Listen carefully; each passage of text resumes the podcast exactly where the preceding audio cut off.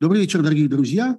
По-моему, мы в эфире. Сейчас 9 часов и 1 минута в Москве, 8 часов и 1 минута в Киеве.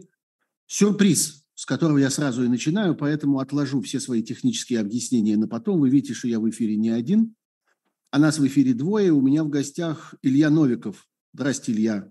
Добрый Мой вечер. давний друг, замечательный юрист, э, как это сказать, участник или боец теробороны Э, в Нет, давайте, давайте не преувеличивать боец. Я действительно помогал теробороне в начале войны, но Окей. как только русские отошли от Киева... Помощник.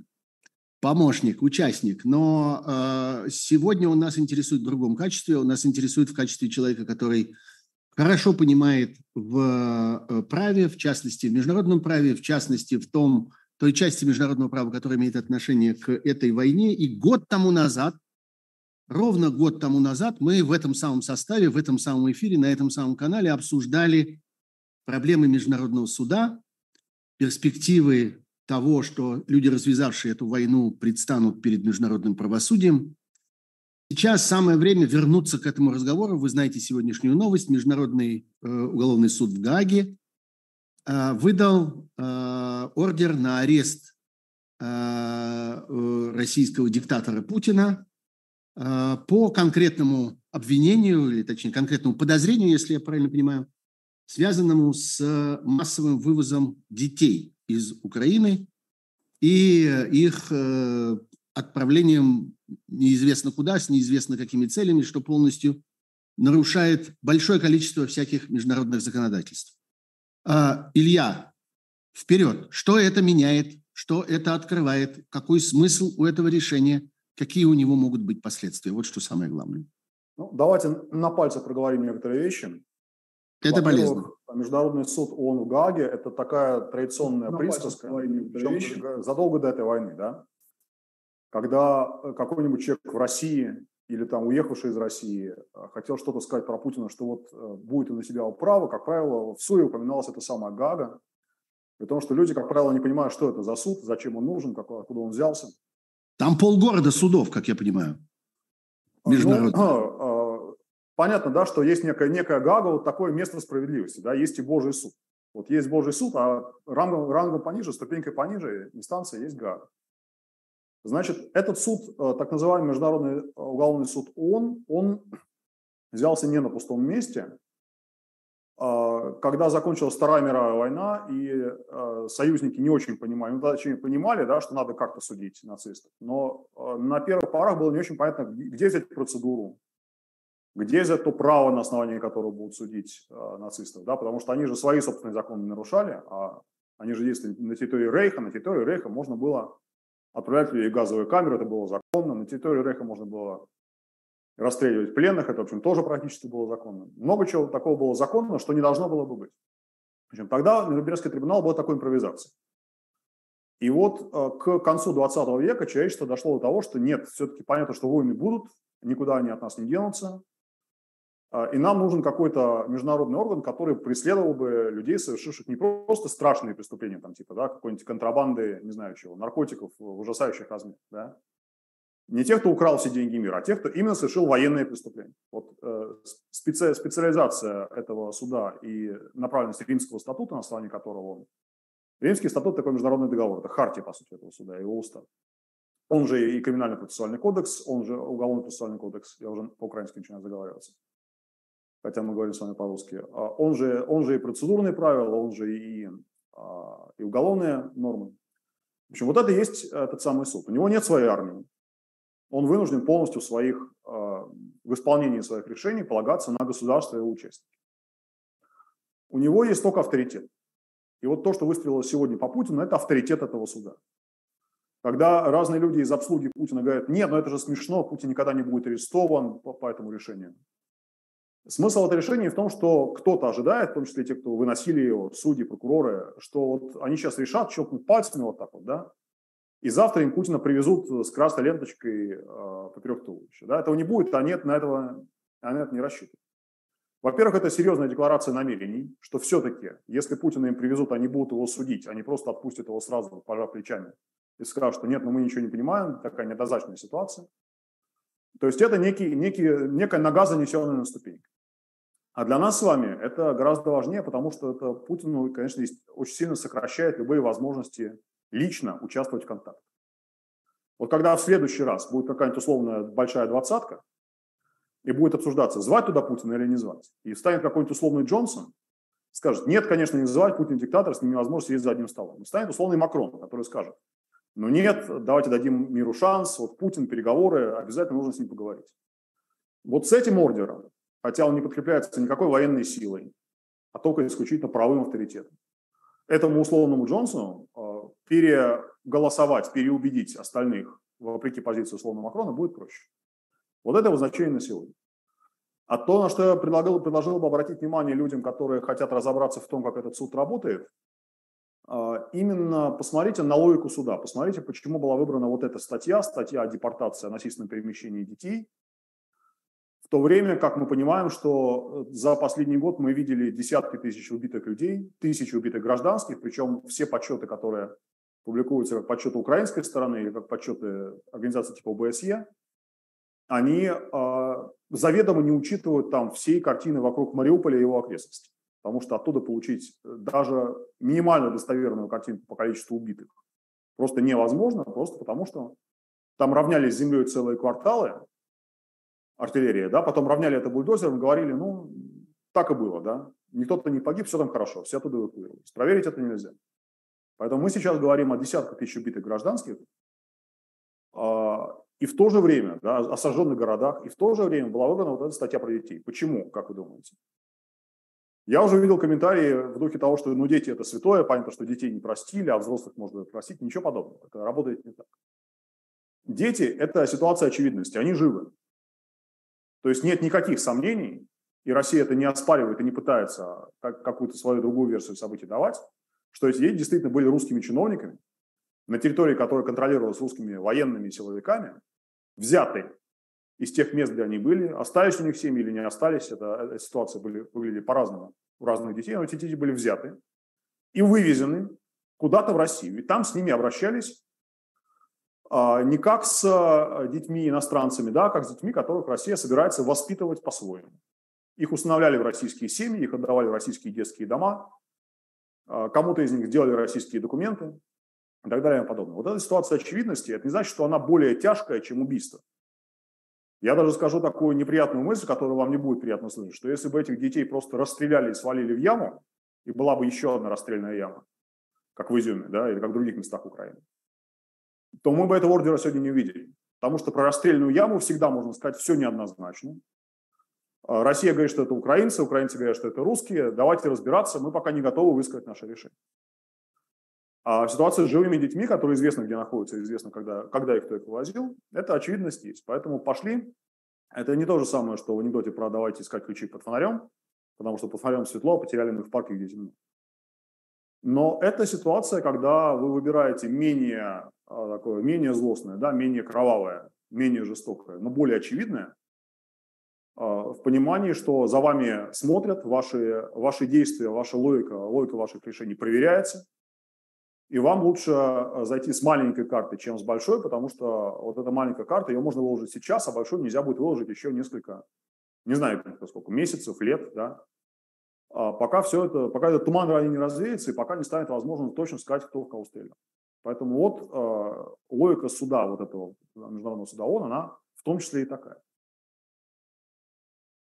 Последствия. Э, Еще вот что важно. Это открывает путь куда? Какие теперь следующие шаги в результате этого решения возможны?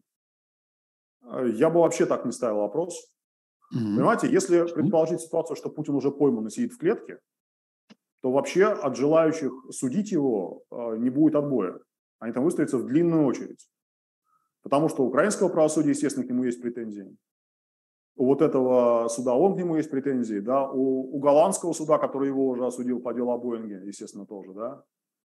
А суды государств, чьи граждане гибли в результате этого конфликта, в результате других развязанных им войн, типа той же войны в Сирии. Масса будет желающих Путина, когда он уже безопасен, а когда у него выбили зубы, когда он уже не может ничего сделать, а вот, будет его посудить. И совершенно не факт, что именно этот международный суд ООН будет судить его в итоге. Да? Там сейчас активный разговор про создание специального суда, который вот не этот самый суд в Гааге, а какой-то принципиально новый, одноразовый, созданный только вот для этой войны, для расследования ее последствий. Как это было с Югославией?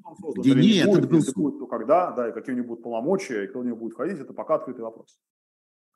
Поэтому э, я бы вообще не воспринимал вот этот ордер как э, первое звено такой надежной цепи, за которой последует второе, третье, и кончится тем, что Путин ровно вот в этой гаге, на этой скамейке будет сидеть. То есть нам это решение важно в моменте сейчас, оно важно тем, как оно именно связывает руки Путина на уровне дипломатии, а не в том, как это влияет на его личную биографию и, и последнюю дату этой биографии. Илья, как вы, э, как вы прогнозируете, у нас совсем немного времени, но все-таки, э, как вы прогнозируете э, отношение к этому решению тех стран, которые, казалось бы, не признают этого суда? Таких стран много, и это важные страны. Соединенные Штаты не признают, Китай не признает, Индия не признает, Израиль не признает, даже Украина не ратифицировала, насколько я понимаю подписала, но не ратифицировала, если это не а, изменилось. Ну, вот я думаю, что дни. применительно к Украине, поскольку у нас здесь идет такая активная дискуссия, там, когда же наконец-то будет ратификация этого римского статута, а, я думаю, что это будет такой камень, э, такой большой здоровый камень на весы mm-hmm. в пользу того, что пора уже его ратифицировать, чем скорее, тем лучше, отставив в сторону все эти дискуссии и вторичные соображения. Ну, окей, но вот есть несколько больших такие, важных да, что... стран, которые точно этого суда не хотели, во всяком случае раньше, и относились к нему очень скептически. Что теперь будет и как им а, относиться Даже к этому те страны, решению? которые формально ратифицировали эту конвен... этот статут, но статут, по сути, конвенция. Да? То есть это международный договор, который создает этот суд. Даже те, кто ратифицировал, казалось бы, а, должны были мы от них ожидать полного сотрудничества, они уже тоже показывали примеры, а, потому что Путин это первый человек такого калибра. Да? Путин это человек калибра Гитлера, по сути. Да? Вот мы Гитлера на Нюрнбергском процессе не увидели по уважительным причинам. Увидим ли мы Путина на суде по таким же причинам, мы сейчас не знаем. Но вот э, до Путина, главой государства, обвиненным в, причем действующим, не отставником, обвиненным в преступлениях э, именно в этом международном уголовном суде, он был такой президент Судана, Башир, Амар Башир. И вот э, известно, что те страны, которые входили на тот момент и сейчас входят, африканские, в систему этого римского статута, они позволяли ему приезжать к себе как главе государства, не арестовали его в аэропорту, не выдавали его Гаагу. А, еще раз, а, этот суд не имеет своей отдельной власти. То есть он не имеет своих, своей армии, своих приставов, которых куда-то можно послать. Он полностью на 100% зависит от доброй воли государств, которые с ним сотрудничают, а, хотят этого или не хотят. Да? Поэтому нет, говорить о том, что вот есть этот список стран, куда Путину теперь уже точно нельзя ездить, а в другие можно, но с опаской, это, этот вопрос э, так не ставится и не решается. Путин, естественно, сейчас будет э, чувствовать себя более изолированным, более уязвимым, но не потому, что... Э, извините, у меня был звонок, и мне кажется, выбило из... Меня слышно сейчас? Все да? в порядке. Все в порядке, отлично слышно. Э, Путин будет себя чувствовать более уязвимым, но не потому, что в каждой конкретной ситуации он будет думать, вот если я сейчас поеду в Индию, встречусь там с индийским премьером, меня Индия выдаст или нет? Ответ нет. В текущем раскладе Индия его не выдаст. И это не связано с какими-то предшествующими заявлениями а, и прочим. Но для а, внутреннего диалога тех стран, европейских в первую очередь, да, до Америки тоже, по мере, по мере приближения выборов, в Америке часто тоже будет, а, будет какой-то темой активных разговоров, не только по Украине, которые мало кто понимает, но и по Путину, которого, по крайней мере, знают все. Да? Вот демократы сейчас на, на уровне вот такой пока что пристрелки перед выборами. Демократы говорят, давайте поможем Украине, Республиканцы говорят, давайте не будем помогать Украине. Но при этом, э, кто что такое Украина, американец средний, ну, знает, если знает, то очень примерно. А кто такой Путин, он уже выучил. У него к Путину есть, есть какое-то свое отношение. Поэтому вот этот э, ордер, как мы его называем, да, этот приказ об аресте, он будет просто темой разговоров более предметных, менее предметных, совсем обывательских, политических, перекрученных, самых разных разговоров, и в этом его значение, а не в том, что э, там послезавтра у Путина рейс на Гаагу. И давайте себя не обманывать, себя не, не, не мистифицировать, не мифологизировать, а понимать, что вот сейчас в моменте другого значения у этого документа нет, но даже этого значения, даже оно настолько велико, что о нем действительно имеет смысл говорить, о нем имеет смысл разбираться. Можем ли мы считать, что после этого решения, ведь на самом деле в этом решении не один Путин, там есть еще второй персонаж, там еще есть мадам, э, представитель прав детей, э, главный российский детский правозащитник. А можем ли мы считать, что после этого решения эта очередь еще вырастет, что теперь как бы открылась какая-то дверца, и в эту дверцу начнут пропускать разных других людей? Ну, например, Лаврова, ну, например, э, кого-то из непосредственных исполнителей этой истории с детьми, ну, например, кого-то из государственных медиков, без которых тут дело не обошлось, и так далее, и так далее. Я Это думаю, что да. Дело начинается, как бы появляется, да. появляется группа а, по... Именно потому, что история по этому делу. очевидна и подсвечена медийно, в том числе и усилиями самих россиян, которые это делали. А, как раз с этим материалом Международному суду работать будет проще всего. Это значит, что вот э, там, там образовалась дырка в дамбе, и значит, туда потечет какой-то поток, просто в силу того, как эти вещи устроены. А будет ли Лавров там, я не уверен, кстати говоря, да, к Лаврову тяжело подтянуть, ну, пока что тяжело, да, когда все это посыпется уже совсем а, массово, да, то там и для Лаврова найдется своя статья. Но сейчас в моменте к Лаврову просто трудно подтянуть какую-то статью э, вот этого статута так, чтобы это вообще не вызывало сомнений. Не с точки зрения того, что что-то было, какое-то событие, не с точки зрения того, что Лавров в этом участвовал, а не просто комментировал, высказывал какие-то свои личные мнения на ходу импровизируя, а то, что это была часть генеральной линии и так далее. Вот еще раз, вот просто подумайте, да, все говорили геноцид с самого начала этой войны. Геноцид, геноцид, геноцид. Да? Вот перед вами условная расстрельная яма, в которой лежит 100 человек. Для того, чтобы вам от констатации, что у вас в расстрельной яме 100 убитых людей, перейти, э, вот это, сделать большой шаг, перепрыгнуть эту пропасть и сказать, что это нет, это не 100 убийств отдельно взятых, а это один большой геноцид, это огромное усилие по меркам международного права. А, а когда вы вводите детей и русифицируете, когда вы говорите, что эти дети, они раньше были украинскими, а мы сейчас будем воспитывать их как русских, вот здесь эта, эта пропасть оказывается намного более узкой. Это не то, как обыватели представляют себе международное право. На обывателю кажется, что чем ужаснее события, чем ужаснее преступления, тем все понятнее и однозначнее. А вот не так. Да?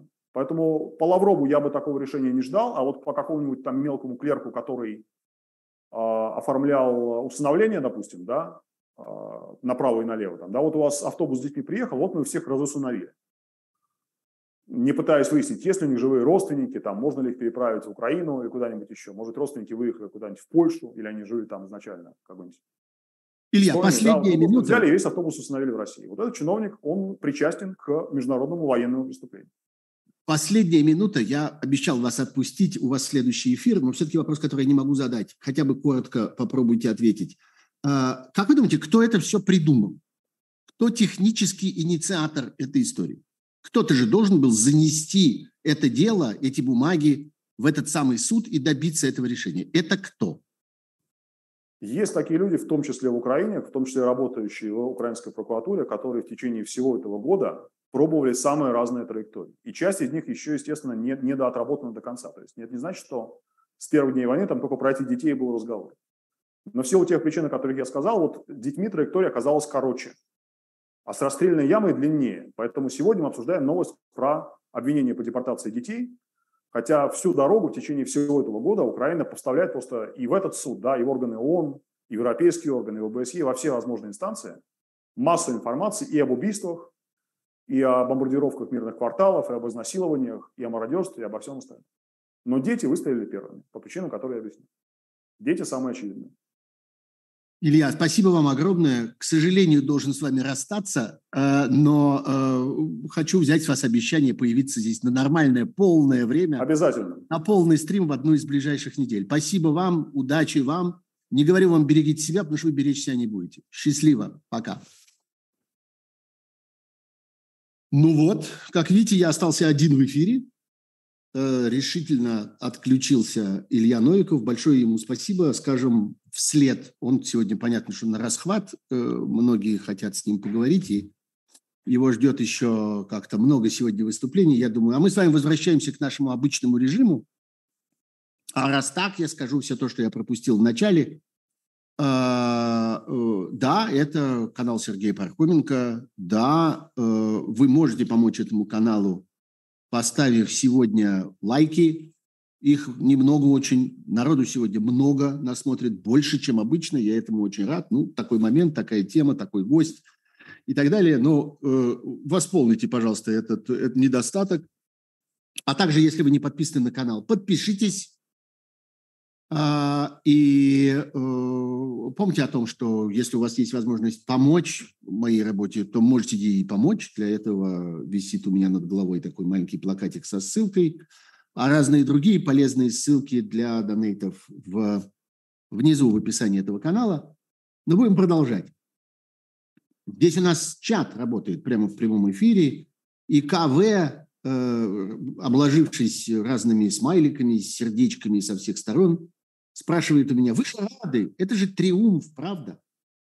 Послушайте, э, э, это не триумф, но я, несомненно, рад, потому что я представляю себе, немножко представляю себе, вот как-то совсем на дилетантском уровне представляю себе, что такое сдвинуть вот эту международную юридическую глыбу. Какую работу нужно проделать для того, чтобы увидеть какое-то маленькое движение, какое-то маленькое первоначальное решение, которое открывает, ну вот я бы сказал, открывает дверь. Илья Новиков только что, вы слышали, э, он использовал другую метафору, очень верно. Он сказал, в дамбе образовалась дырка. И в эту дырку что-то такое стало выливаться.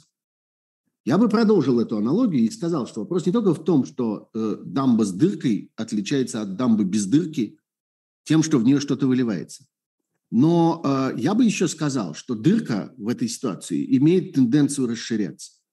Вот то, что выливается туда, расширяет ее, раздвигает эти границы, обламывает края, вымывает соседнюю породу и постепенно превращает эту дырку в дырищу, а потом в большую промоину, а потом смывает и всю эту плотину. Я думаю, что э, эта аналогия в данном случае вполне уместна. И в этом смысле я рад, да, я рад, что злодей когда-нибудь будет наказан. И именно сегодня, я не могу сказать, что появилась на это надежда. Она и раньше была, эта надежда.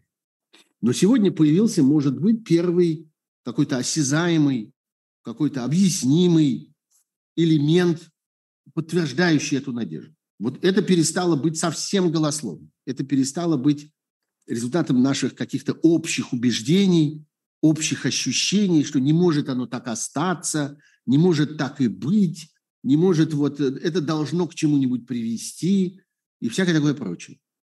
Сегодня мы первый раз получили в руки какое-то небольшое доказательство э, того, что э, мы не сошли с ума, и не мы одни воспринимаем то, что происходит в Украине, и в частности вот эту конкретную историю, э, вот это бесконечное, э, бесконечную эпопею с вывозом детей, не мы одни воспринимаем ее как злодеяние. Не мы одни считаем это преступлением. Не мы одни понимаем, что люди, которые к этому имеют отношение, должны быть рано или поздно наказаны. Я хочу напомнить, я думаю, что многие из вас, моих зрителей, может быть, меня и не одобрят за это напоминание. Но я, тем не менее, это напоминание сделаю. Теперь уже много лет назад, после 2014 года, где вы были 8 лет? Вот я 8 лет назад, помню, где я был. Я 8 лет назад начал говорить о том, что те, кто вывозит детей из Донецка и Луганска, из зоны боевых действий, боевых действий, которые развязали российские наемники, боевых действий, которые были спровоцированными теми, кого российская власть отправила туда. И потом Гиркин писал про это. И разные его э, соратники хвастались этим. Я как-то не, не, не, э, не устаю напоминать об этом, о том, что это ничьи не предположения. Это вещь, доказанная самими участниками, самими инициаторами этих событий. Так вот, когда Россия, путинская Россия, развязала войну в Донецке и Луганске, на юго-востоке Украины. Эта история началась сразу. Сразу начались эти случаи с вывозом детей. И э, один из людей, который этим занимался, была Елизавета Глинка, на которую вы все молились. А я тогда уже писал о том и говорил о том, и меня проклинали все, что не нужно ее упрекать, не нужно к ней цепляться – она помогает, она спасает, она вывозит. Этим детям будет лучше. Вот сегодня на эту тему высказался э, Международный уголовный трибунал, Международный уголовный суд. И я думаю, что если бы она была жива, мы часто задаем себе вопросы по поводу разных людей, которых с нами нет, и э, мы задаемся вопросом, а что бы было с ними, а что бы сказал, не знаю, Высоцкий по этому поводу, а чтобы, а на чьей стороне э, был бы э, там Шукшин или еще какие-то знаменитые люди, там, дорогие нам люди, или странные люди, или ненавистные нам люди. На чьей стороне была бы Глинка? Она была бы на стороне тех, э, она была бы среди тех, на кого выдают ордер э, в международном суде. Вот она была бы третьей в этой истории. И это было бы справедливо. И возвращаясь к истории с дыркой в дамбе, которую что-то такое проливается и которая дырка непрерывно расширяется, э, я бы сказал, что сейчас мы получим э, поток этих людей. Вот примерно такой, как мы привыкли уже видеть по пятницам, когда э, кремлевские хлуи объявляют новых иностранных агентов. Сегодня, кстати, я пока еще не видел этого объявления. Вы мне напишите, если вдруг кто это уже видел, так я смотрю в, в чат нашей трансляции и буду вам благодарен, если вы мне скажете. Потому что вот, например, Александр Плющев, мой друг и коллега, написал ядовито, страшно подумать, кого сегодня в ответ на эту историю объявят иностранным агентом. Может, и никого. Может, у них дыхание перехватит, и они пропустят эту пятницу. Так вот, я к тому, что мы привыкли к тому, что ежедневно, точнее, еженедельно, а иногда и чаще, чем раз в неделю, пополняется этот список официальных врагов, я думаю, что мы постепенно привыкнем к тому, что э, постепенно, постепенно будет пополняться список тех, кого мир считает преступниками. По этому конкретному делу сначала. Вот Илья Новиков очень точно, понятно, по-моему, и уместно объяснил, почему из всех разных вариантов, из всех разных обвинений, из всех разных э, материалов, которые были собраны на украинской земле за время этой войны, а мы знаем, что огромное количество э, разных следственных групп там работает, и украинских, и международных. Там известная история про французских жандармов, которые отправили туда по согласованию с Украиной, отправили туда группу следователей и так далее. А, э, я думаю, что все они так или иначе подступались к этому. И действительно было много разных вариантов. И вот этот оказался самым очевидным. А главное, что он оказался первым. Он открыл некоторые прецеденты. Я думаю, что и юристы, работающие в международном праве, юристы, работающие в Гааге, юристы, работающие в этом суде, в других судах, они, э, посмотрев на это решение, сейчас как-то сами себе скажут, ну а что, ничего страшного. Вот объявили, ничего, небеса не рухнули на землю, ни, ни, ни, ничего не взорвалось. Как-то, да, все обсуждают, э, все, все на своих местах, все обсуждают последствия. А мадам Захарова закатывает публичные истерики, а э, господин Песков выпучивает глаза и шевелит усами, как ему положено. Еще через некоторое время мы увидим трясущиеся щеки Лаврова по этому поводу обязательно увидим. Он будет трясти этими щеками и болтать ими из стороны в сторону для того, чтобы продемонстрировать свое возмущение, а думать при этом, вот что важно, а думать при этом теперь он будет о другом. Рот его будет говорить что-то такое про беззаконность этого решения, бессмысленность этого решения, ничтожность этого решения. Э, он будет говорить, что он презирает это решение. Он будет шутить по поводу того, что э, Конотопский Э, с одной стороны, а, и Тамбовский с другой стороны, суды теперь кого-нибудь тоже будут объявлять. А вот, например, мы возьмем и районный, районный суд Кинишмы объявит, выдаст ордер на всех судей этого международного суда. Ха-ха, как смешно. Он будет шутить по этому поводу. А думать-то он при этом будет о другом он в этот момент будет думать, а когда я? И скоро ли очередь дойдет до меня? И что я буду делать, когда это произойдет? Чем это для меня обернется? И чем это обернется для моего будущего, если оно есть? Потому что все они, кроме Путина, думают о том, что будет потом.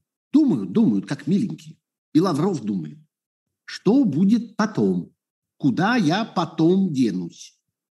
А смогу ли я, э, не знаю, поселиться где-нибудь, читать лекции где-нибудь, открыть банковский счет где-нибудь, прийти в тот банк, где уже есть мой банковский счет, и попросить своих денег.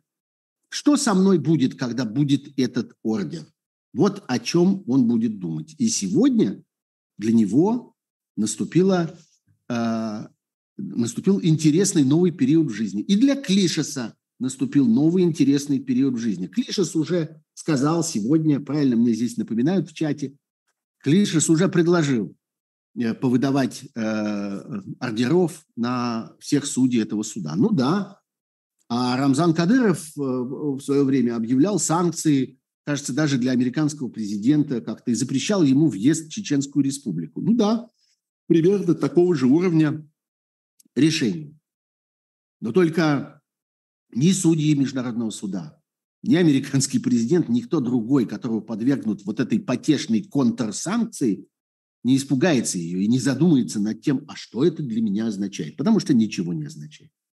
А каждый, кто говорит сегодня о ничтожности решения этого суда в Гааге, думает об этом. И Захарова тоже думает, и Песков тоже думает. И думают они о том, когда же я и когда Симонян говорит, что она хотела бы посмотреть на ту страну, которая э, арестует Владимира Путина через 8 минут после этого ареста, ну да, тут уже кто-то правильно заметил, что она что-то как-то обдернулась. И она предлагает разбомбить эту страну, подвергнуть ее ядерному удару в тот момент, когда внутри нее находится Путин. Пожертвуешь, что ли, Путиным? А, подруга? Уже сдала его? Уже на все согласилась? Уже сбледнула? Или просто не подумавши? Ну, не подумавши. Так вот, э, и она думает. Все они с сегодняшнего дня относятся к этой истории по-другому, потому что они понимали, что теоретически такая возможность есть, но она где-то далеко. И впереди действительно огромное количество всяких не все так однозначно. Опять Новиков отлично сказал про это. Даже когда международные эксперты или международные исследователи стоят на краю э, расстрельной ямы, наполненной телами убитых, они говорят, что ну вот теперь надо только начать и кончить. Теперь следствие. Теперь надо выяснить, а кто, а чего, а зачем, а складывается ли это в какую-то одну картину. А, это самое, вот ровно так думали и все те, кто э, обсуждал это, наверное, в каких-то их там, за каким-то их пивом и э, за, какой, за каким-то их там поганым стаканом сидят же они и обсуждают это. Вот они обсуждали так, ну а чего? Когда еще эти там прочухаются? Они, они юристы, они легисты, у них орднунг, у них все по порядку, они миллион лет будут копать бумажки, и вдруг бац, одну бумажку выкопали. Выкопали и вынесли на поверхность. Это важная очень вещь, и так к этому надо относиться. Не нужно ждать от этого прямых решений. Путин не ездит по миру, а если ездит, то э, в те страны, в которых он не сомневается, типа Белоруссии. Путин не... Э, сколько он нам не рассказывал, что он будет участвовать в одной двадцатке, в другой. В результате ведь он не участвовал в последнее время. Он прекрасно понимает, что ну, в, в лучшем случае кто-нибудь э, наденет ему на голову тарелку с, э, с консоме, или с чем их там кормят за обедом. А в худшем никто не сядет с ним за стол, никто не поздоровается с ним, никто не поведет с ним никакого разговора и так далее. Поэтому он в этом во всем и не участвует. Так что нет, он и не будет участвовать. Технически для него в этом смысле ничего не меняется. Меняется психологически, меняется репутационно, и меняется политически, несомненно, потому что осталось два дня до исторического, как они там сами говорят в Кремле, визита китайского руководителя, товарища Си, в Российскую Федерацию. Это очень важный момент. Это, э, ну, я думаю, что в Кремле надеются, что переломный момент. Я думаю, что в этот момент они попытаются реально, если не склонить Китай на свою сторону, то во всяком случае сделать Китай каким-то участником всей этой игры. Втащить его какими-то взаимными обязательствами, взаимными обещаниями, э, каким-то э, каким-то сокровищем, какой-то большой, даже не морковкой, а какой-то огромной глыбой золота, которую они повесят перед носом у них, у этих китайских товарищей, чтобы как-то их сделать участниками этих событий, потому что один на один они не могут. Один на один они не справляются. Так вот, э, этот э, визит и так происходил, я бы сказал, должен был происходить в непростой внешнеполитической и международной обстановке, прямо заметьте. Теперь эта непростая внешнеполитическая и международная обстановка становится существенно более непростой. И еще более непростой, и еще более непростой. И э, не заметить вот этот топор, который будет висеть в комнате, там, где они будут сидеть, будет невозможно. И я думаю, что если э, этому самому Си, который приезжает не для того, чтобы подружиться с Путиным, обняться с Путиным или там, я не знаю, улыбнуться Путину, а он приезжает для того, чтобы выгадать что-то серьезное, для того, чтобы обнаружить там какой-то свой интерес, вот если ему нужны были аргументы для этого, если ему нужны были инструменты для давления, то у него появился этот инструмент. И этот инструмент был ему вручен сегодня вот этим самым международным уголовным судом. И э, мне трудно себе представить, что э, товарищ Си этим не воспользуется. Что в какой-то момент он не ввинтит это. Что в какой-то момент он не сделает этого деликатного намека. Что ведь из нас двоих один международный преступник, признанный, ну, признанный обвиняемым для начала, преступником окончательно его э, объявит суд, но обвиняют в преступлении против человечества а именно этим занимается Международный суд. Он занимается тяжкими преступлениями против человечества. Обменяют только одного из нас, вас, а меня нет. Вы не смогли этого, вы с этим не справились. Вам надо, а мне нет. Вам предстоит, а мне нет. У вас есть эти ограничения, а у меня нет. Поэтому мы не разговариваем с вами больше на равных. А мечта Путина, разумеется, заключается вот ровно в этом, в том, чтобы говорить с товарищем Си на равных. Это то единственное, что, как ему кажется, может его сегодня спасти. Разговора на равных не будет. По многим причинам не будет. Но еще и по этой причине не будет. Поэтому я считаю это решение важным, позитивным и своевременным. Ну вот, я бы на этом месте с этой темой покончил бы. Несомненно, мы с вами еще будем говорить о ней не раз тогда, когда мы обнаружим разного рода последствия.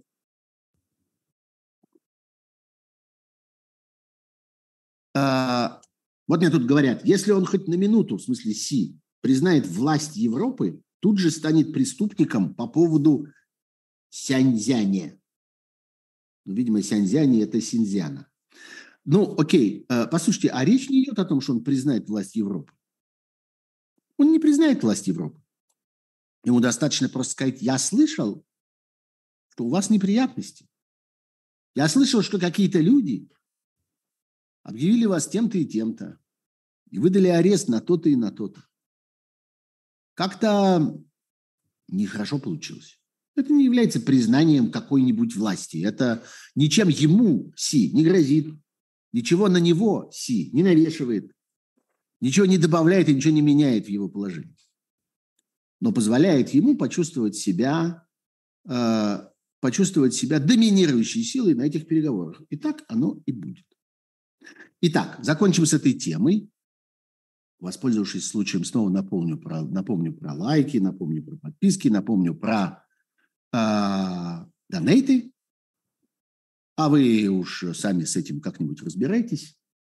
И вернусь к той теме, которую я хотел бы, которую я хотел сделать главной темой до того, как эта новость, новость про суд в Гааге сегодня на нас обрушилась. И я даже успел ее анонсировать, и даже, может быть, те из вас, кто повнимательнее, заметили, что у меня в YouTube-канале, в моем телеграм-канале Пархум Бюро и в моем Фейсбуке появились обложки с сегодняшним стримом, и там главная тема была другая. Там была главная тема про науку. Что это я вдруг взялся? Нашел время, война идет, а он про науку. Это разговор, который я начал в минувшую среду в программе «Особое мнение» на канале «Живой гвоздь». Вы знаете, что по средам я там тоже пытаюсь э, описывать какие-то вещи, которые мне представляются интересными. Так вот, я заговорил о том, что начинается чрезвычайно неприятный процесс. И этот процесс начался с того, точнее, я бы сказал, оформился тем, что некоторое время тому назад, несколько дней тому назад, на сайте Украинской научной ассоциации, это государственное учреждение, которое работает в Украине э, под, э, ну, так сказать, под эгидой государства и в какой-то мере даже под управлением государства, э, появилось открытое письмо, появилось такое воззвание, требование с тем, чтобы исключить российских ученых из мирового научного процесса. И это не начало истории. Это ее формальное проявление, потому что в действительности этот процесс начался уже достаточно давно. Он начался, собственно, сразу после начала войны, когда возникли проблемы между мировым научным сообществом и выходцами из России. Надо сказать, что российское научное сообщество, при том, что оно состоит как, например, и, скажем, школьные учителя или там врачи, работники ЖКХ и так далее. Российское научное сообщество очень зависимо от государства. Огромное количество научных учреждений, учебных заведений в России носит сугубо государственный характер, подавляющее их большинство, и финансируются государством, или финансируются системой государственных грантов.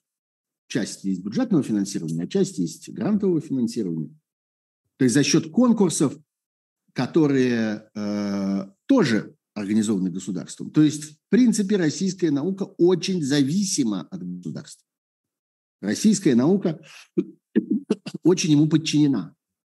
И я думаю, что российская власть, когда начинала эту войну, рассчитывала на покорность российских ученых среди прочих других покорностей. Среди покорностей учителей, врачей, работников ЖКХ и прочих Э, так сказать, э, э, крепостных, крепостных сообществ. Но нет. Надо сказать, что в научной среде довольно громко прозвучал голос, гораздо громче, чем многие рассчитывали, прозвучал голос тех, кто против войны, кто протестовал. Буквально в первые же дни появилось заявление, его подписали тысячи и тысячи ученых, причем и ученых, которые работают за границей, есть несколько влиятельных научных организаций. Например, в Соединенных Штатах есть так называемая РАСА, э, Ассоциация ученых российского происхождения, или там, скажем, русскоязычных ученых. В ней, кстати, не только выходцы непосредственно из России, там есть и люди из Белоруссии, из Молдовы, из Украины, несомненно. Там есть э, и какое-то количество ученых, э, которые происходят из кавказских стран и стран Центральной Азии. В общем, весь Советский Союз, бывший там представлен, за исключением, может быть, стран Балтии, которые как-то совсем уж держатся отдельно. А, так вот, есть несколько международных ассоциаций, есть российские ассоциации, есть отдельно взятые ученые, многие из них высказались прямо э, против этой войны. Дальше началась довольно большая волна иммиграции, научной иммиграции, которая направилась и в Европу, и в Соединенные Штаты, и в Юго-Восточную Азию, и в Израиль. Повсюду сегодня вы можете найти э, российских ученых, еще недавно работавших в российских научных учреждениях и российских университетах, а сегодня отправившихся э, вон из России и не желающих больше работать в России. Так что обвинить э, российских ученых в том, что они вот в целом как-то во всем своей, во всей своей совокупности поддержали войну, как-то вступили так сказать, на службу э, агрессору, э, присягнули захватчику и всякое такое. Ничего подобного. Э, этого не произошло. Но кто-то остался, несомненно. Кто-то продолжает, несомненно.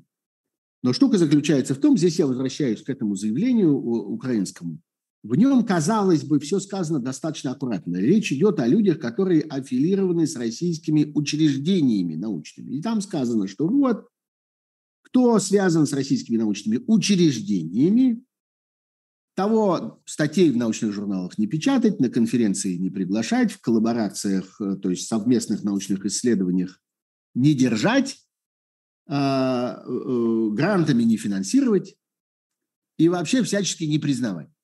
Ну как, скажете вы, конечно, это же организации. Но есть два но. Первое оно заключается в том, что практика выглядит совершенно иначе. Мы видим сегодня, и ученые видят сегодня, и пишут об этом. Здесь я хотел бы переадресовать вас к газете «Троицкий вариант», важнейшей, авторитетнейшей газете российского научного сообщества, и газете Т-инвариант, так называемое, это интернет-издание, которое создано было теми, кто, теми научными журналистами, которые уехали из России и заново воссоздали э, свой э, информационный ресурс.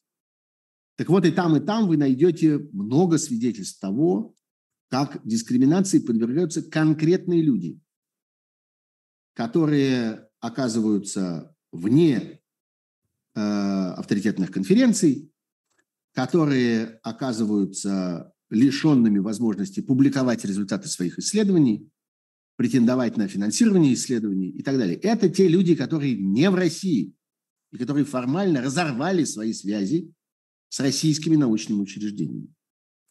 Так что все это происходит и все это расширяется. Разумеется, в этом и было бы нечестно этого не сказать, хотя это звучит, может быть, как-то не, не политкорректно, неуважительно к тому, неуважительно к всему, но тем не менее. А, разумеется, в этом есть в разных ситуациях разные интересы, в том числе и интересы конкуренции, в том числе и э, раздумья тех, кто, кому кажется, что в этот момент у него появляются какие-то новые возможности, и открываются какие-то новые вакансии, и появляются какие-то новые пути карьеры, и почему бы этим не заняться, почему бы туда не двинуться, и почему бы не сдвинуть конкурента, как-то не смахнуть его э, э, локтем со стола. Не без этого. Это существует тоже. Но есть, конечно, немало и такого принципиального возмущения. Особенно тогда, когда речь действительно идет о российских научных учреждениях, но бесконечно это перехлестывается на конкретных людей. У меня есть друг, например, я не назову здесь его имени, но я думаю, он меня слушает и поймет, что это о нем. У меня есть друг, замечательный российский ученый, живущий э, недалеко от Вашингтона и работающий в одном из тамошних университетов в Соединенных Штатах. Он знаменитый физик, очень известный, очень авторитетный, хотя человек э, ну, фактически молодой, в самом расцвете сил, что называется. И э, он в какой-то момент э, э, прислал мне свою переписку с людьми, которые приглашали его на некую довольно важную конференцию. Мы с ним обсуждаем все эти, все эти научные проблемы э, на э, важную конференцию. Э, у меня просьба к, просьба к Кириллу Э, который следит за чатом, удалите, пожалуйста, кретина по имени Фронтмен. Вот если можно, прямо сейчас. Просто уберите его, чтобы не было. Заранее благодарен.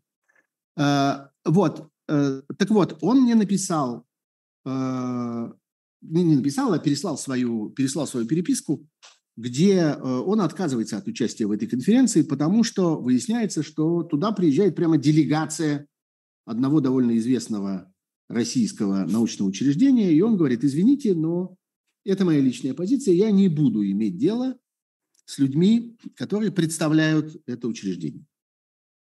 Действительно, э, если вы начнете разбираться, вы обнаружите, что среди научных учреждений в России есть некоторое количество таких, которые возглавляются людьми э, совсем омерзительными. Ну, самый э, известный случай – это прославленный Курчатовский институт и некоторое количество еще известных научных учреждений, которые к нему примыкают и являются с ним, э, э так сказать, со, э, образуют с ним такую, такую научную конгломерацию большую, агломерацию точнее, так скажем. А, во главе с человеком фамилии Ковальчук, человеком близким лично к Путину, человеком, который последовательно разрушал российскую научную систему, Российскую академию наук, человек, который пытается поставить российскую науку на службу своему собственному обогащению и своей собственной э, и своей собственной э, карьере.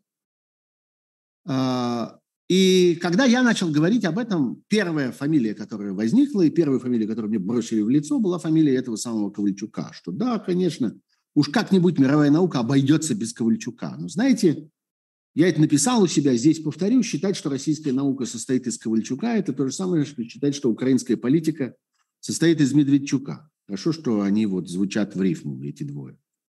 Нет, в украинской политике есть еще кое-что интересное.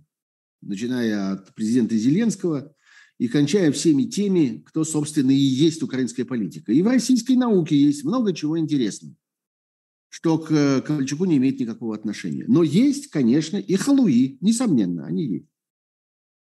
Так вот, я возвращаюсь к опасности, которая возникает при этом подходе, при подходе удаления российской науки, российских ученых в целом из мирового научного процесса. Во-первых, попытка исключить учреждение немедленно превращается в практику исключения людей. Про это я уже говорил. Второе. Наука устроена таким образом, современная наука в особенности, что никакого отдельно стоящего ученого, ученого, который вообще ни к чему больше не имеет отношения, ученого, который сам по себе сидит на даче, перед ним лежит стопка бумаги, и он, макая перо в чернильницу, пишет какие-то потрясающие физические формулы, в современной науке такой ученый невозможен, его нет. Его уже э, многие столетия нет. Ученый современный не может появиться из ниоткуда, он не может не быть, не быть частью какой-нибудь школы, какого-нибудь сообщества, какого-нибудь э, научного круга. Он не может не иметь огромного количества коллег, оппонентов, конкурентов, с которыми он спорит на которых он э, опирается, чьими э, работами он пользуется. А как же Перельман, спрашивают у меня. И Перельман, который взялся не из ниоткуда. И Перельман, который работал и в американских университетах, и в российских университетах. И Перельман, который принадлежит к российской математической школе. И Перельман, у которого есть преподаватели, профессора, коллеги и всякие прочие. Перельман прекрасная иллюстрация того, что отдельно стоящий, точнее, отдельно сидящий над бумагой ученый невозможен. Перельман отлично знает, когда и куда ему нужно отправить свои э, исследования, чьи, чьего э, одобрение ему, чье одобрение ему важно, а чье нет и так далее. Он тоже часть этой среды, этого процесса, как бы он ни был экзотичен, нелюдим, эксцентричен, изолирован и так далее. Так вот, не бывает ученого, взявшегося из ниоткуда. Всякий ученый – часть чего-нибудь. Я вот э, на протяжении нескольких лет наблюдаю с огромным восхищением за работой диссернета, и сам иногда мне удается даже принять какое-то посильное участие чем-то помочь людям, которые там работают. Вы знаете, что диссернет – это большое сообщество, которое занимается разного рода злоупотреблениями и всяким мошенничеством в области науки, э, разоблачает его, демонстрирует этих жуликов во всей своей красе и так далее. Так вот, главное, о чем говорят эксперты диссернета, всякий раз, когда они выступают по поводу очередных находок, а, очередных каких-то мафиозных связей, очередной торговли научными степенями, научными публикациями, э, э, научными Э, монографиями и так далее, и так далее. Они говорят о том, что так не бывает, чтобы ученый выскочил из-под земли. Вот он был каким-то чиновником. Вот он продвигался по своей чиновничьей службе, стал губернатором. И вдруг фигак написал диссертацию. Так не бывает. Не может быть ученого, возникшего из ниоткуда. Где его образование, где его учителя, где его школа, где его коллеги, где его аффилиации, где это все? Где среда, в которой он вырос? А вот судья, который вдруг оказался кандидатом, а потом доктором юридических наук. Как это вышло? Он что, по субботам и воскресеньям сидел на даче и ковырял свою диссертацию? Где его научная деятельность? Где его лекции? Где его ученики? Где его учителя? Где это все? К чему он должен был иметь отношение? И так далее, и так далее. Так не бывает. В современном мире не бывает отдельно взятых ученых. И российских ученых отдельно взятых не бывает. Поэтому любого ученого, уехал он или не уехал, Подписал он воззвание с осуждением войны или не подписал? Остается он в Москве или находится он в Сиднее? Всегда можно размотать на то, что у него есть корни. Он имеет отношение к чему-то российскому. И этим пользуются те, кто сегодня разворачивает эту кампанию изоляции российской науки. Они наносят этим колоссальный вред собственно науке, потому что наука, в отличие от большого количества э, других э, сфер человеческой деятельности, неразрывно связана. И нарушение этой связи, извлечение каких-то элементов из этой цепи, каких-то звеньев из нее, наносит огромный ущерб науке. И это проверено самыми ужасными периодами в человеческой истории. Так это было и во время Первой мировой войны и ее последствий, Второй мировой войны и ее последствий. Если вспомнить, что происходило с немецкими учеными, в частности, и какова была их судьба. И что происходило с теми, кто предложили, предлагали исключить германскую науку из мировой науки. И чего бы мы сегодня, это можно оценить, лишились бы, если бы это удалось. И поэтому я считаю, что эта атака на российских ученых, не на российские научные учреждения, не на российские академические институты, не на российские курчатники, не на российских научных начальников, а на российских ученых, на сообщество людей, российских ученых, наносит колоссальный вред. Винни-Пух говорит, я думаю, мировая наука сильно не пострадает. Вы ошибаетесь, Винни-Пух. Она сильно пострадает. Она пострадает ровно настолько, насколько российские ученые разного типа, те, которые работали в России, вне России, те, которые работали сначала в России, а потом не в России, те, которые вернулись из-за границы в Россию, принимали участие в мировых научных исследованиях. Есть разные области мировой науки, где э, российские ученые стоят очень хорошо. Особенно, заметим, когда они выбираются из российской глуши, когда они перестают страдать от нищеты российских институтов, когда они оказываются в хороших университетах, когда они оказываются в хороших научных центрах, они остаются при этом российскими учеными. И среди нобелевских лауреатов есть выходцы из России. И среди людей, которые возглавляют крупнейшие кафедры в лучших университетах мира, есть выходцы из России. Так что не нужно выдумывать дорогой, глупый Винни-Пух который думает, что мировая наука сильно не пострадает. Думайте о чем-нибудь попроще, что поместится в вашей прелестной головке. И это совсем не только физики, и не только математики, и не только биологи, и не только э, микробиологи, и не только биохимики, не только, и не только химики, и не только историки, и не только археологи, и не только филологи, и не только психологи, и не только антропологи. Это я перечислил только тех, кого я доподлинно знаю. Я знаю, потому что я читаю эти книги, потому что я слежу за премией «Просветитель», где публикуется много э, научно-популярной литературы высокого класса, и по ней можно следить за тем, где хорошо в российской науке. И вам советую следить за «Просветителем». Так что не выдумывайте, пожалуйста. Вот, это важная тема. И это тема того, сохранит ли человечество свой человеческий облик и свое человеческое будущее, свою человеческую перспективу а, даже и в ходе войны. Поэтому я готов говорить про это снова и снова. Поэтому я обращаю ваше внимание на этот сюжет и призываю вас следить за ним, за тем, как он будет развиваться. И, кстати, я хочу вам сказать, раз уж я упомянул это, я скажу еще про Диссернет, о котором я говорил. Диссернет жив. Диссернет на днях буквально опубликовал громадный доклад э, о новом, не новом, он существовал всегда, но вновь изученном, вновь раскопанном направлении научного мошенничества, которое связано с фальсификацией данных. Огромное количество жуликов от науки, э, людей, которые делают вид, что они ученые, людей, которые должны быть сметены из э, этого научного обихода как мусор, в отличие от тех, кого следует защищать. Так вот, огромное количество жуликов э, изображают несуществующую научную работу, несуществующую научную деятельность. Они не ведут никаких экспериментов, они не собирают никаких материалов, они, у них нет никакой статистики, у них нет никаких результатов их научной деятельности. Они фальсифицируют результаты. Либо просто выдумывают их из головы, либо берут что-то, что не имеет отношения к этой конкретной, э, к этому конкретному исследованию, берут у соседа и просто меняют заголовки.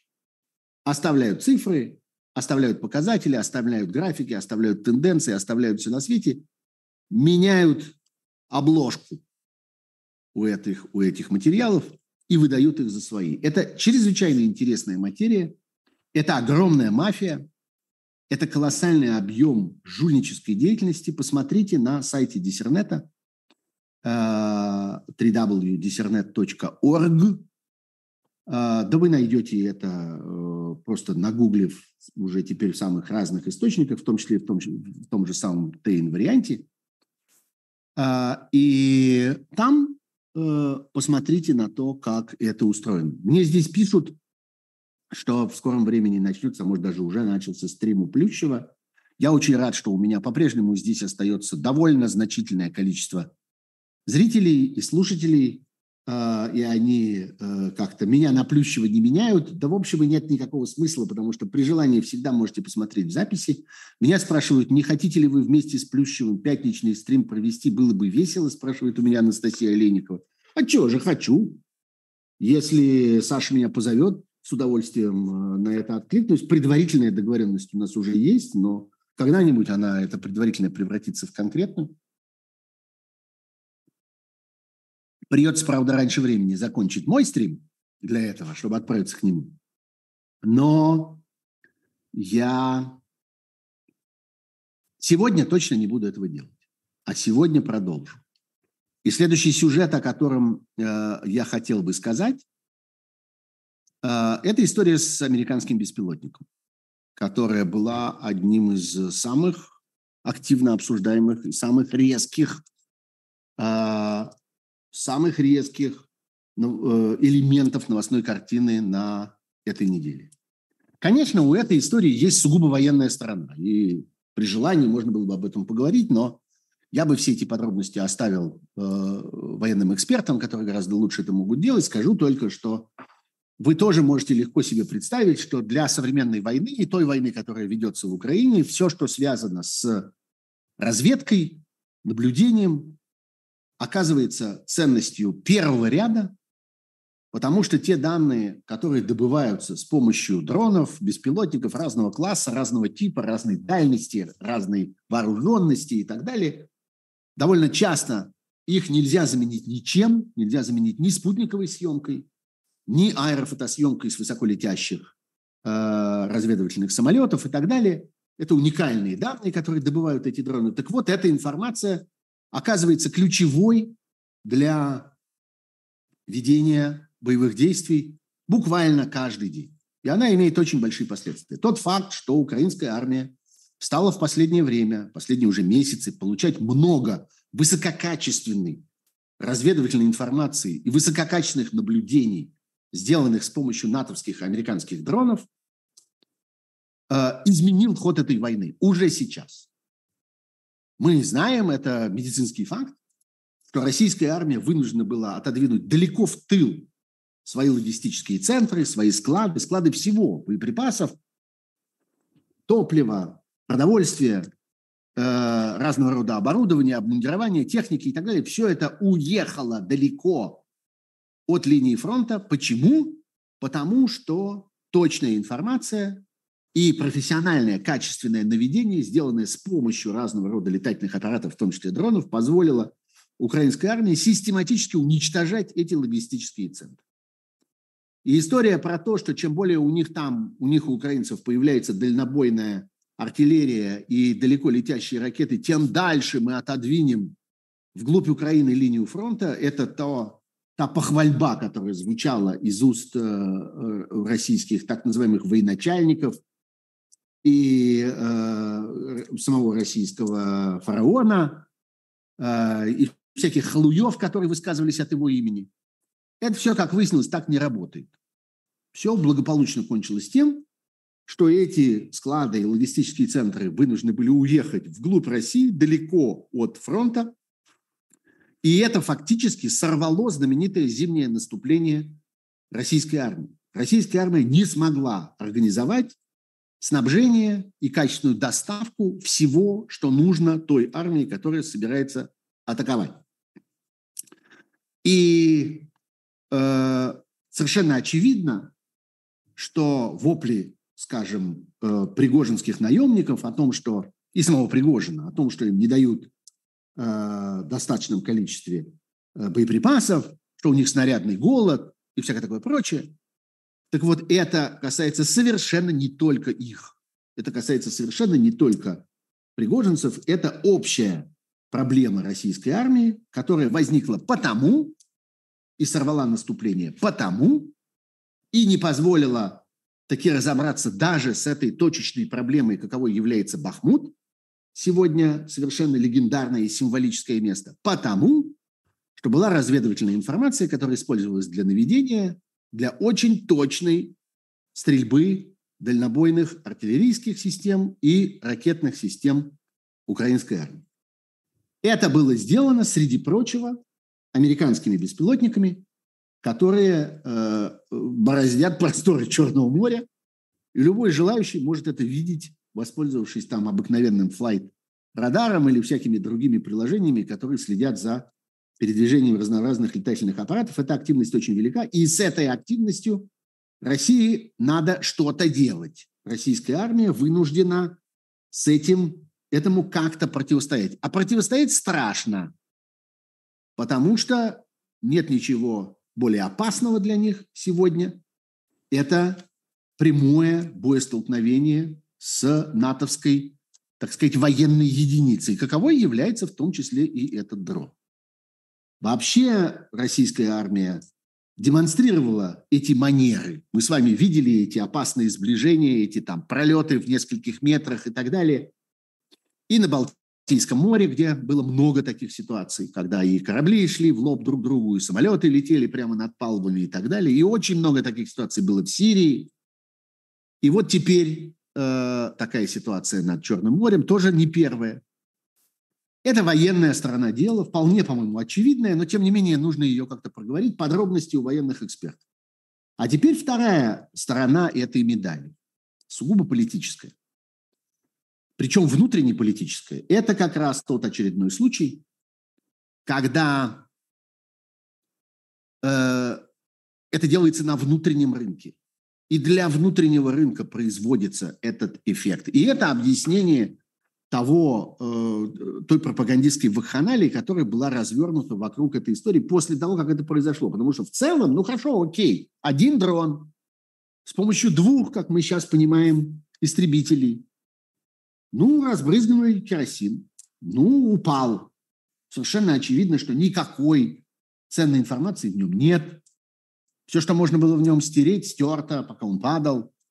Никакой ценности из себя он не представляет, но победа, которая была одержана, и восторг, который был испытан, и награды, которые ждали этих пилотов, их, по-моему, сегодня наградили какими-то важными орденами. Зачем это делается? А это бензин для пропаганды. У Путина образовалась проблема. И вот теперь мы можем говорить о том, что эта проблема вполне выявилась. Эта проблема заключается в том, что нет энтузиазма, нету э, истерического патриотизма. Да, люди идут на смерть. Покорно бредут, их хватают, тащат, они идут. Их там укладывают устраивают из них вот эти мясные атаки. Их жены рыдают перед телекамерами и умоляют, дорогой Владимир Владимирович, пожалуйста, спасите наших мужей. А перед этим эти самые жены покорно им собирают носки, ботинки и бушлаты. Да, в этом есть покорность. Это выглядит ужасно. Это отвратительно по сути. Люди не смеют поднять своего голоса. Люди не смеют э, поднять глаза, люди не смеют не то что протестовать, люди не смеют просто остановиться. Они идут, куда их ведут, как скот. И есть э, много попыток разобраться в этом. Одни говорят, и я один из них, кто говорит, что да, это продолжалось 20 лет, это воспоминание, 20 лет уничтожения всякой гражданской жизни, всякого представления о гражданском достоинстве человека, 20 лет это искореняли, выжигали, объявляли криминальным, наказывали за это, за политическую активность, за профсоюзы, людей выгоняли с работы, за э, оппозиционную прессу, за агитацию чего бы то ни было, за участие в каких угодно штабах, за несанкционированное участие в выборах. Какое количество кандидатов, которых не звали в кандидаты, отправились из э, своего кандидатского статуса прямиком на скамью подсудимых под всякими абсурдными обвинениями еще до того, как начались все эти репрессии. И это продолжалось 20 лет. 20 лет это уничтожает. А еще бедность. Об этом очень хорошо, кстати, говорили. Я вам советую послушать. Замечательный разговор, который произошел три недели тому назад между очень хорошим политологом и публицистом э, Федором Крашенинниковым не путать с Павлом Крашенинниковым. Это совершенно другой человек, Федор Крашенинников. И э, э, он разговаривал с э, социологом Григорием Юдиным, и там прозвучал очень интересный тоже сюжет по этому поводу, очень интересная мысль о том, что еще и бедность, реальная бедность людей, измученных мелочным недостатком, какими-то идиотскими кредитами, которыми они опутаны и так далее. Это тоже сыграло свою роль. Люди, которые живут с ощущением, что они пирали, что жизнь их не удалась, что у них ничего не получилось, что они ничего в жизни не смогли, и что вот все, что они могут, это вот теперь пойти и дать себя убить для того, чтобы жена заплатила по кредиту. Это, кстати, очень важная мысль, очень точная. И я не слышу подробных разговоров об этом, а стоило бы. Это действительно сыграло свою роль, вот эта путинская экономика. Очень важно про это помнить тоже. Так вот, да, люди плетутся на смерть, а их жены, ну, поскольку плетутся в основном мужчины, все-таки то говорим о женах, а их жены провожают их на эту бойню и утешаются тем, что вот, может быть, удастся выплатить кредит. Мелочный, жалкий, маленький кредит. Но восторга нет, энтузиазма нет. Никого не удается уговорить, что это народная война, что это новая отечественная война, что это война, в которой, э, э, в которой зависит, от которой зависит судьба нашей Родины и всякое такое. Судьба Путина от этого зависит. Про это все готовы говорить, и все это знают. А громких слов никто не произносит. А надо. И вот поэтому начинается вся эта пропагандистская история про то, с кем Россия воюет.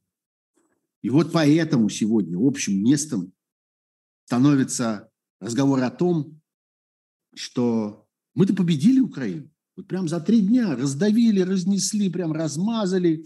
В Гастомеле были, прям в двух шагах от Киева. Да, в общем, и Киев-то взяли. Ну, взяли же Киев, что там? Так какая-то мелочь оставалась. И потом, вот, а потом пришло НАТО. А потом пришел весь мир, и он пришел и встал на стороне Украины, напал на нас, и вот теперь мы сражаемся со всем миром, и это теперь у нас такая священная война. Священная, народная.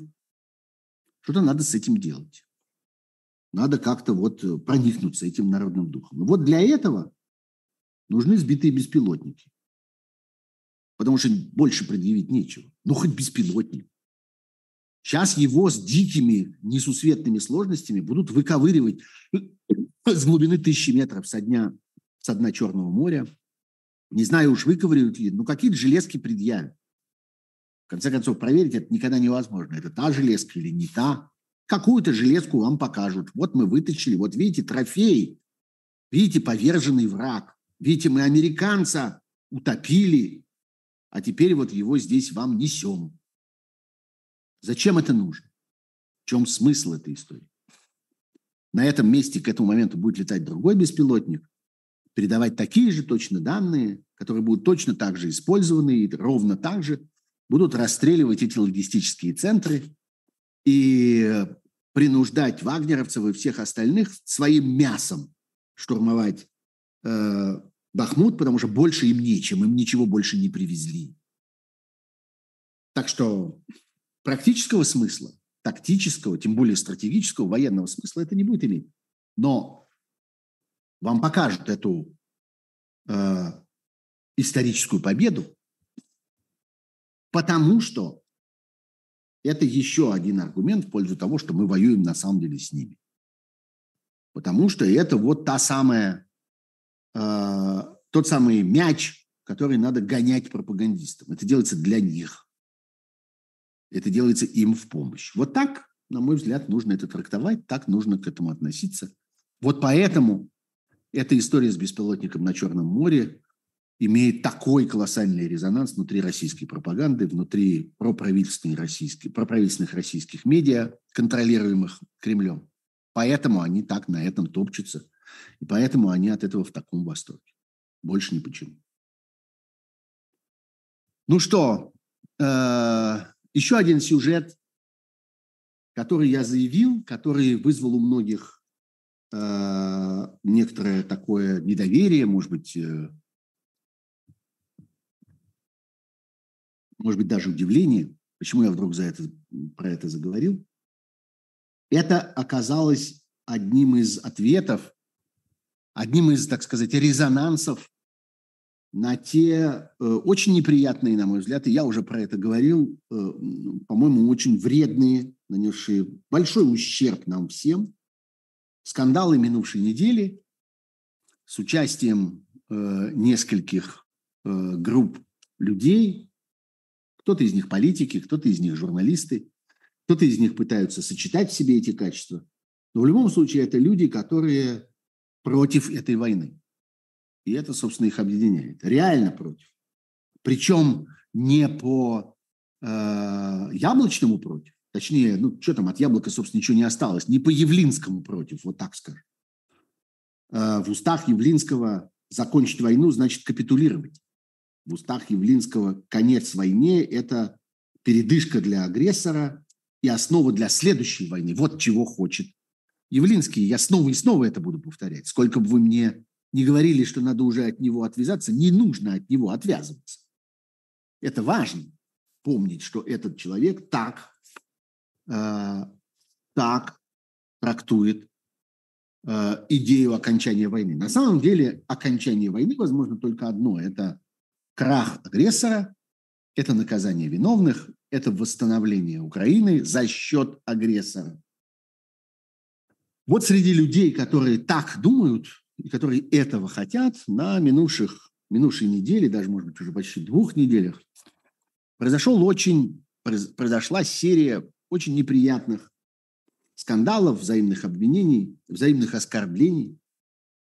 И я э, очень этому э, огорчен, я очень этим разочарован.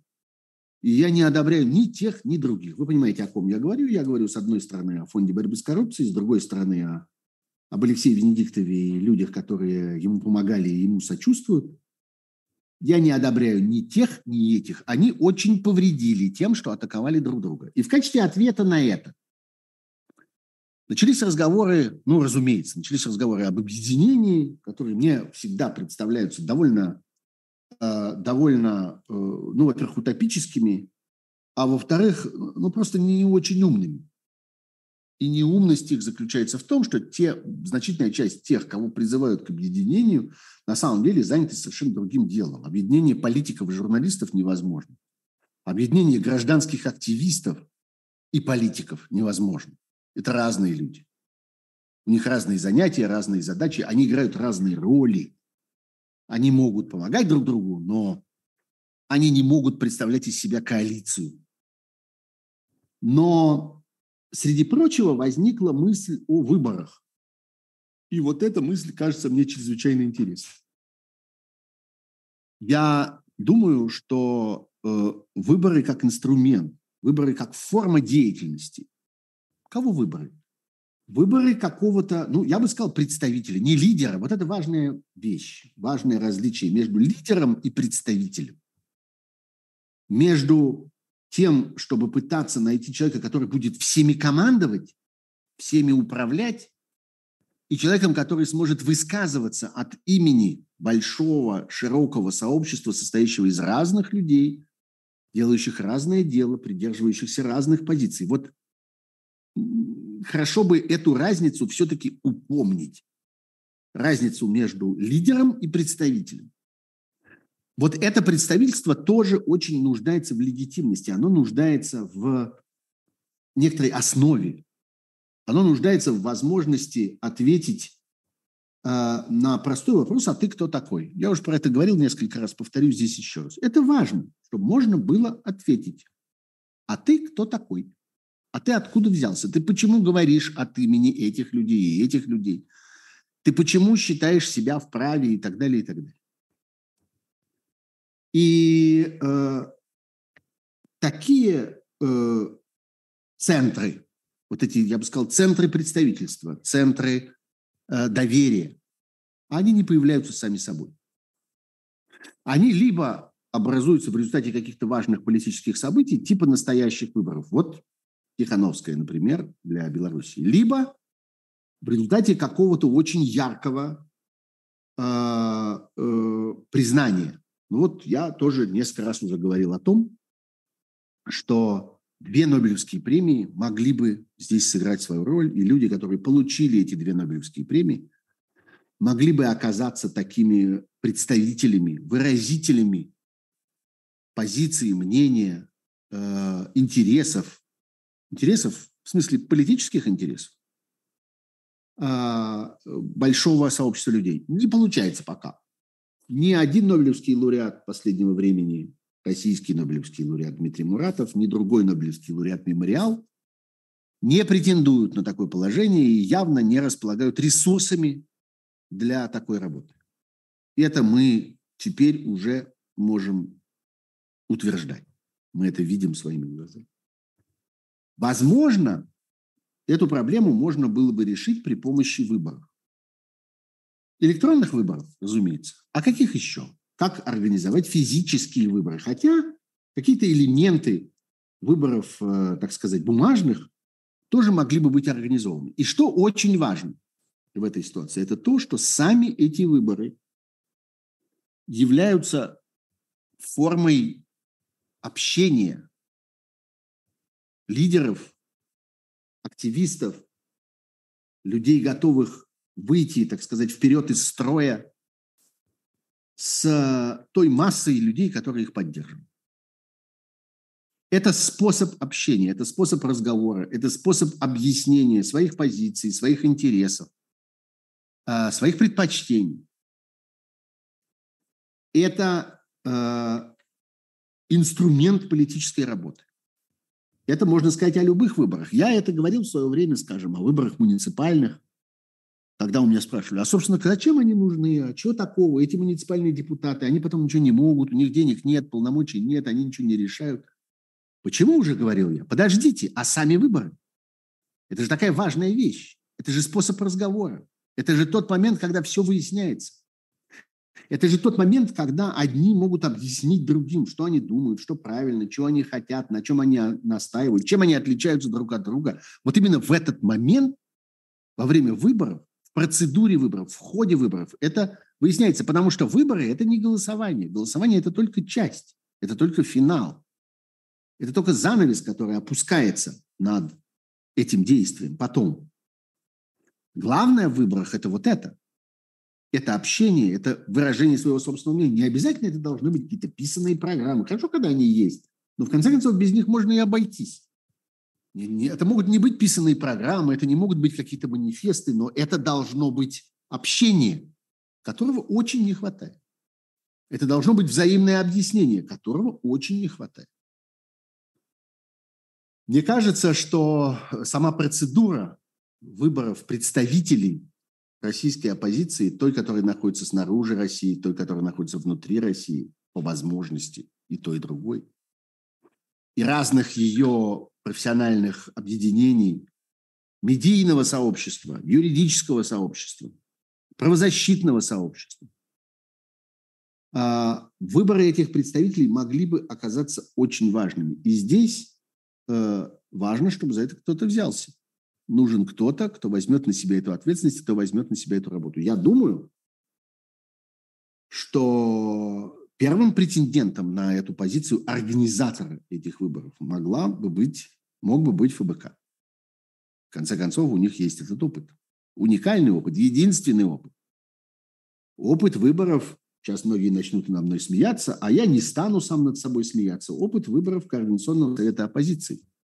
Это была сложная, э, масштабная операция, которая дала очень интересный результат, которая со всех сторон подвергалась давлению, подвергалась атакам, подвергалась попыткам нарушить ее, разрушить ее, и тем не менее результат был достигнут.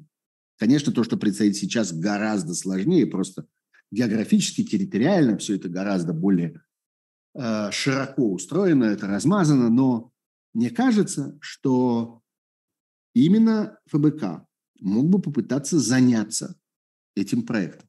И этот проект мог сыграть очень важную роль вот сейчас, через год после того, как произошло то бедствие, в результате которого российская оппозиция, российское гражданское сообщество, российское правозащитное сообщество претерпело колоссальные изменения. Просто перетряслось, перетряхнулось так, что не узнать. Вот это еще один сюжет, который мне представляется очень важным. Если хотите, мы когда-нибудь с вами поговорим подробно об истории Координационного совета оппозиции и его опыте и его наследии, который я считаю важным и серьезным, и смеяться над этим не хочу, и издевательских отзывов об этом а, а, слышать мне не хочется, просто потому что это несправедливо, и это ложная позиция и ложная посылка. Проще всего говорить о том, что а, а вот вы там только разговаривали. Поговорим когда-нибудь подробно о том, что там происходило в действительности и почему разговор, который шел в форме этого Координационного совета оппозиции, это важнейший опыт, и это очень важная школа, которую участники ее, я один из них, между прочим, вспоминают с большим э, уважением и, я бы сказал, с большим интересом. Это материал для дальнейшего анализа и дальнейших раздумий для меня, во всяком случае. Вот так. Разговор, пишет мне Алекс Антонов, это то, что отличает человека от животных. Ну, правда.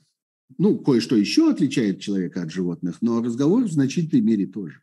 Язык, умение общаться э, и именно таким способом доносить свою правоту, да, это, это важная человеческая особенность. Я, кстати, хочу поблагодарить тех, кто пользуется суперчатом возможностью а, вот с помощью чата как-то помогать моей работе. Вот только что Константин Дубровинский а, принес свой донейт, и большое ему спасибо. Он как-то не сопровождает это никаким текстом, но я думаю, что идея его проста. Ему хочется поддержать то, что я делаю. Спасибо. И я заранее благодарен тем, кто э, тоже так поступит. И напомню, Э, на всякий случай, что нет ничего проще, чем поставить э, лайк. Э, сегодня этот лайк будет еще и лайком Илье Новикову, с которым мы начинали эту программу. Ну и мне в какой-то мере. А подписка уж особенно ценна. Подписки очень нужны, потому что они расширяют аудиторию, потому что они позволяют присоединить к этому разговору все больше и большее количество людей, что, конечно, чрезвычайно важно. Ну вот, и последнее, о чем я хотел бы сказать. А, меня просят э, напомнить об этом, и я, конечно, это сделаю. Со вчерашнего дня развивается история с Евгением Ройзманом, а, которому, что называется, за которым окончательно пришли. Он находился под домашним арестом довольно долгое время. Он находился э, с очень серьезными ограничениями на общения со своими сторонниками, что, я думаю, для него самая болезненная вещь и самая сложная, потому что он человек, который привык жить на публику, привык жить, э, разговаривая с людьми. Э, у него по существу отняли эту возможность, но теперь он оказался под арестом, и у нас, к сожалению, есть все основания считать, что этим дело не закончится, что это какое-то начало, потому что э, режиму этой тоталитарной системе важно напоминать своим рабам о том, что э, э, они могут издеваться, над, что власть может издеваться над ними э, бесконтрольно.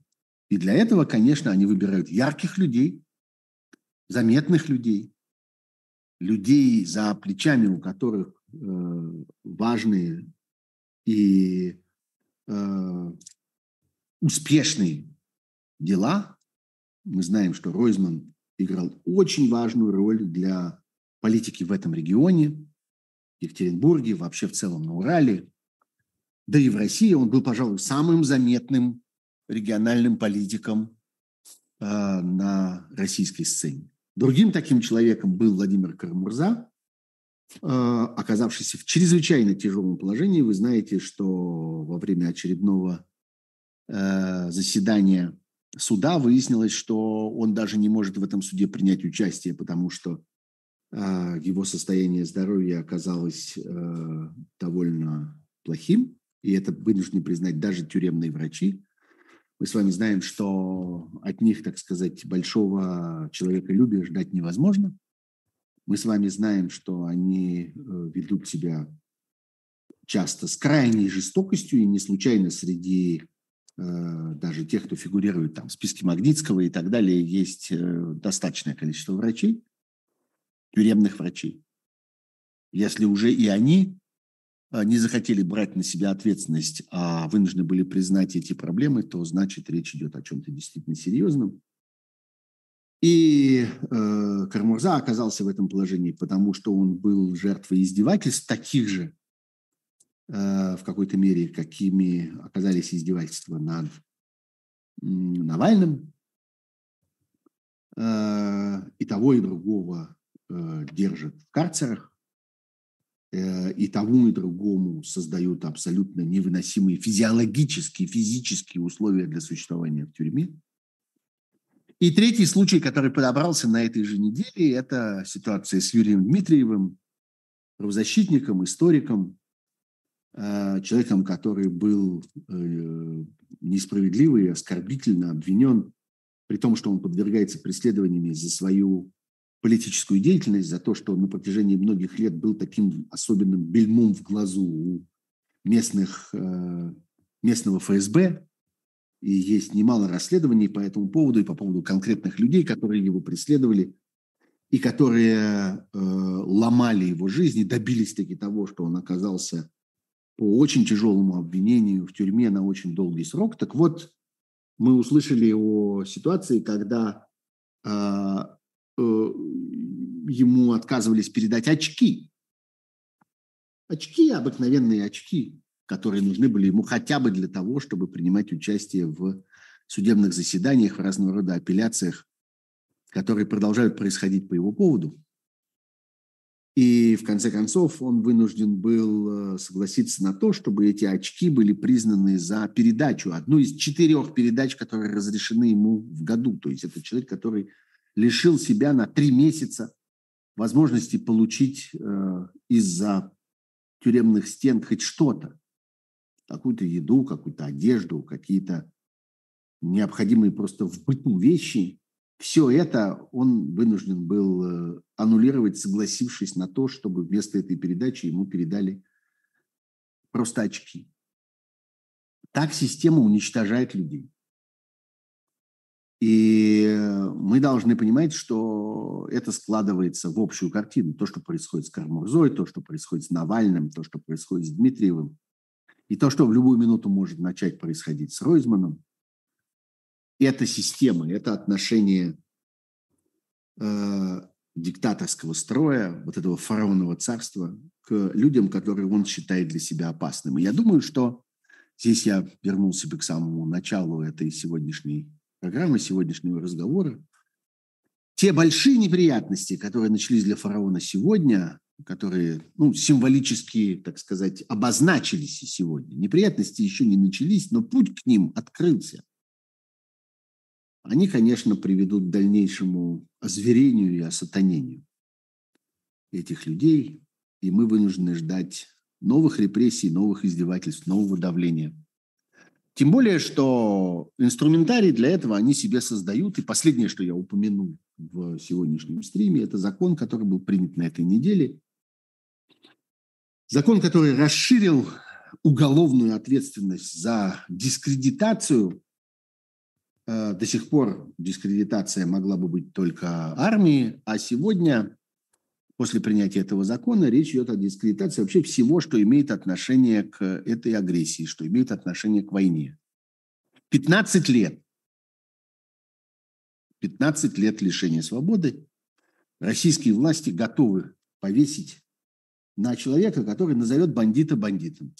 Который, например, вот таким образом дискредитирует бойца наемнических формирований Вагнера или еще каких-нибудь наемнических формирований напомнит о том, что это уголовник, убийца, грабитель, насильник, разбойник в прямом смысле этого слова, потому что сидел за разбой. Это теперь дискредитация. Это теперь оскорбление достоинства.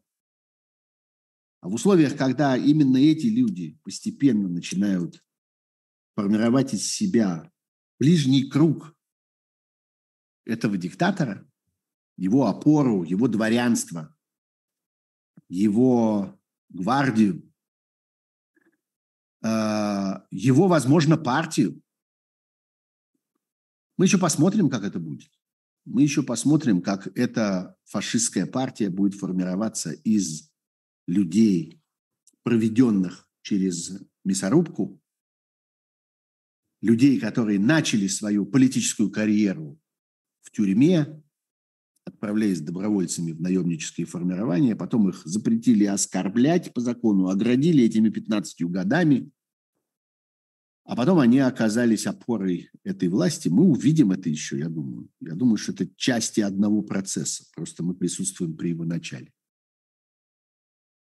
А, так что вот теперь 15 лет за оскорбление бандита, которое заключается в том, что его назвали бандитом, 15 лет за оскорбление коллаборанта, который заключается в том, что его назвали коллаборантом, человека, который поддержал захватническую власть на незаконно оккупированной территории, человека, который помог агрессору, помог оккупанту, помог захватчику там, где российская армия ведет свою войну на чужой территории не принадлежащей ей, отрывая ее кусками, к счастью, маленькими кусками, но все равно захвачено достаточно. И людей, живущих на этой территории, немало. Вот на защиту этих э, пособников и, собственно, э, организаторов этой войны, собственно, военных из армии, наемников разных мастей, помощников, коллаборантов, оккупантов разных мастей. Принимаются все новые и новые законы. Вот очередной закон на этой неделе. Это инструмент репрессий. Это инструмент расширения этих репрессий. Вот э, что характеризует сегодня политическую жизнь в России. И вот то, что я хотел рассказать об этой неделе и те темы, которые мне показались важными на этой неделе, это совсем не все. Неделя была очень бурная, чего там только не было. И Оскар там был, о котором, заметьте, мы в этот раз не сказали ни слова, а стоило бы. А, много чего. Неделя была очень активная. Но у нас еще будет время про это поговорить. А я на этом закончу. Большое вам спасибо. Спасибо, что оставались со мной так долго. Час сорок шел этот стрим сегодня. Ну, он стоил того. Я очень надеюсь на вашу поддержку, на ваше одобрение, на ваши подписки, на ваши донейты, на ваши вот это все. А главное на то, что вы появитесь здесь, в моем YouTube-канале, в следующую пятницу, когда будет следующий стрим. и следующий разговор. Спасибо вам, будьте здоровы, и давайте доживем до победы. Счастливо, пока.